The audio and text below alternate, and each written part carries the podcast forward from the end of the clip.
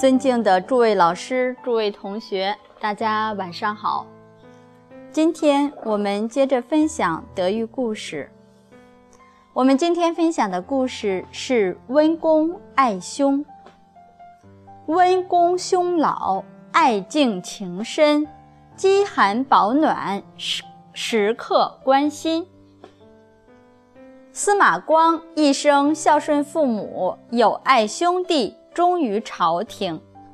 他地位显赫，德高望重。他不仅德行极为人们所推崇，他发乎真诚的友爱兄弟的情怀更是流传千古。司马光的哥哥司马旦，字伯康，兄弟两人的感情特别好。当司马光退居在洛阳的时候，每次返乡探亲，总会探望兄长。他对哥哥既敬重又极为关怀。当时伯康已80岁了，而司马光也年事不小，但侍奉兄长就如同侍奉父亲一样的尽心尽力。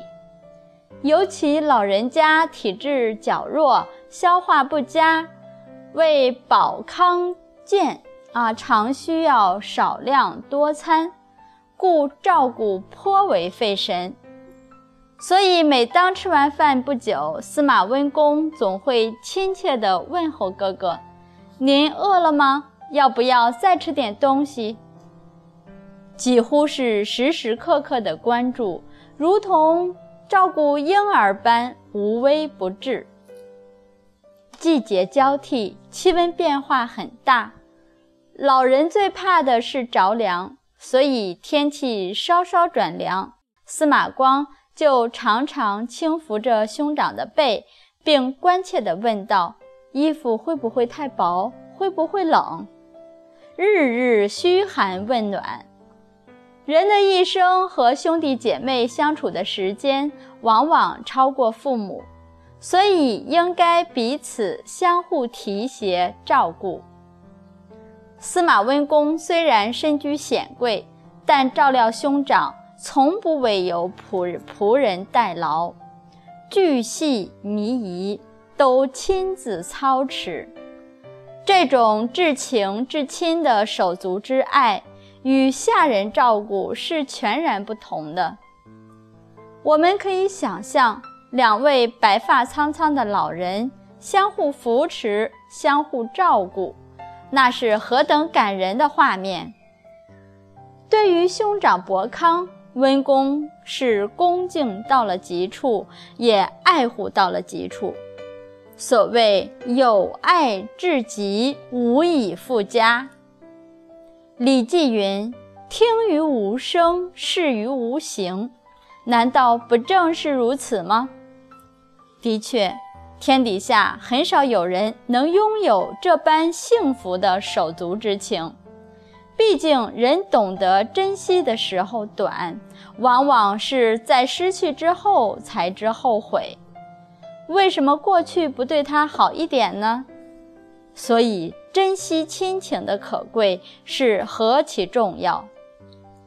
侍奉父母极其孝顺的他，在母亲去世之后悲痛至极，3天3夜都滴水不进，哀痛欲横。此中完全可以看到温公的风范。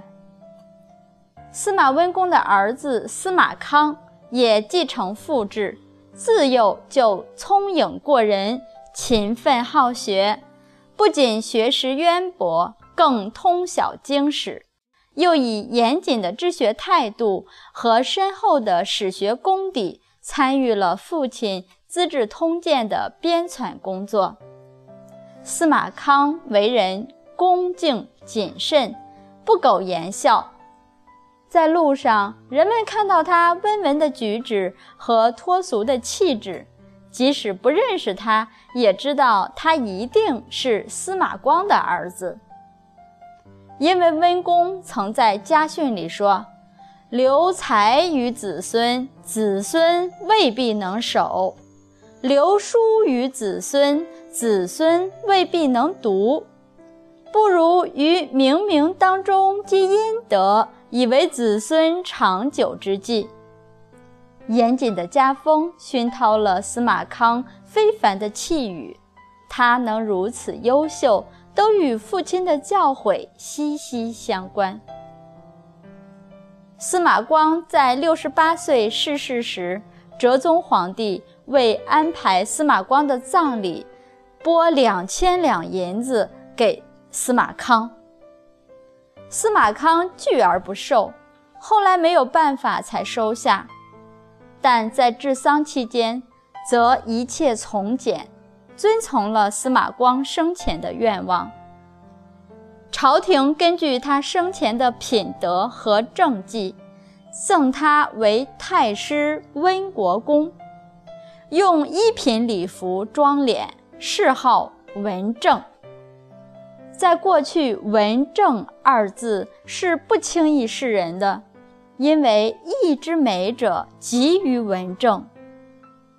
司马光得到这一最为佳美的谥号，百姓们听到司马光去世的消息，京城里停止买卖，四方的人不仅纪念他，而且还将他的画像供奉在家里，每餐前都默默地祝祷他。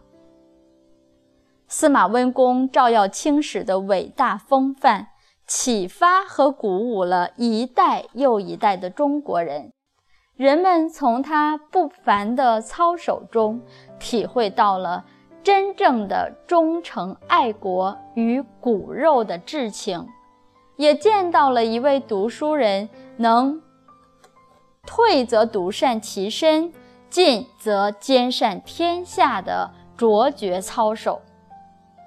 希望我们每一个人都能身体力行，追随这种不朽的精神风范，世世代代绵延不绝，长盛不衰。好，今天的故事就为大家分享到这里。关于司马光的生平，我们明天再来接着学习。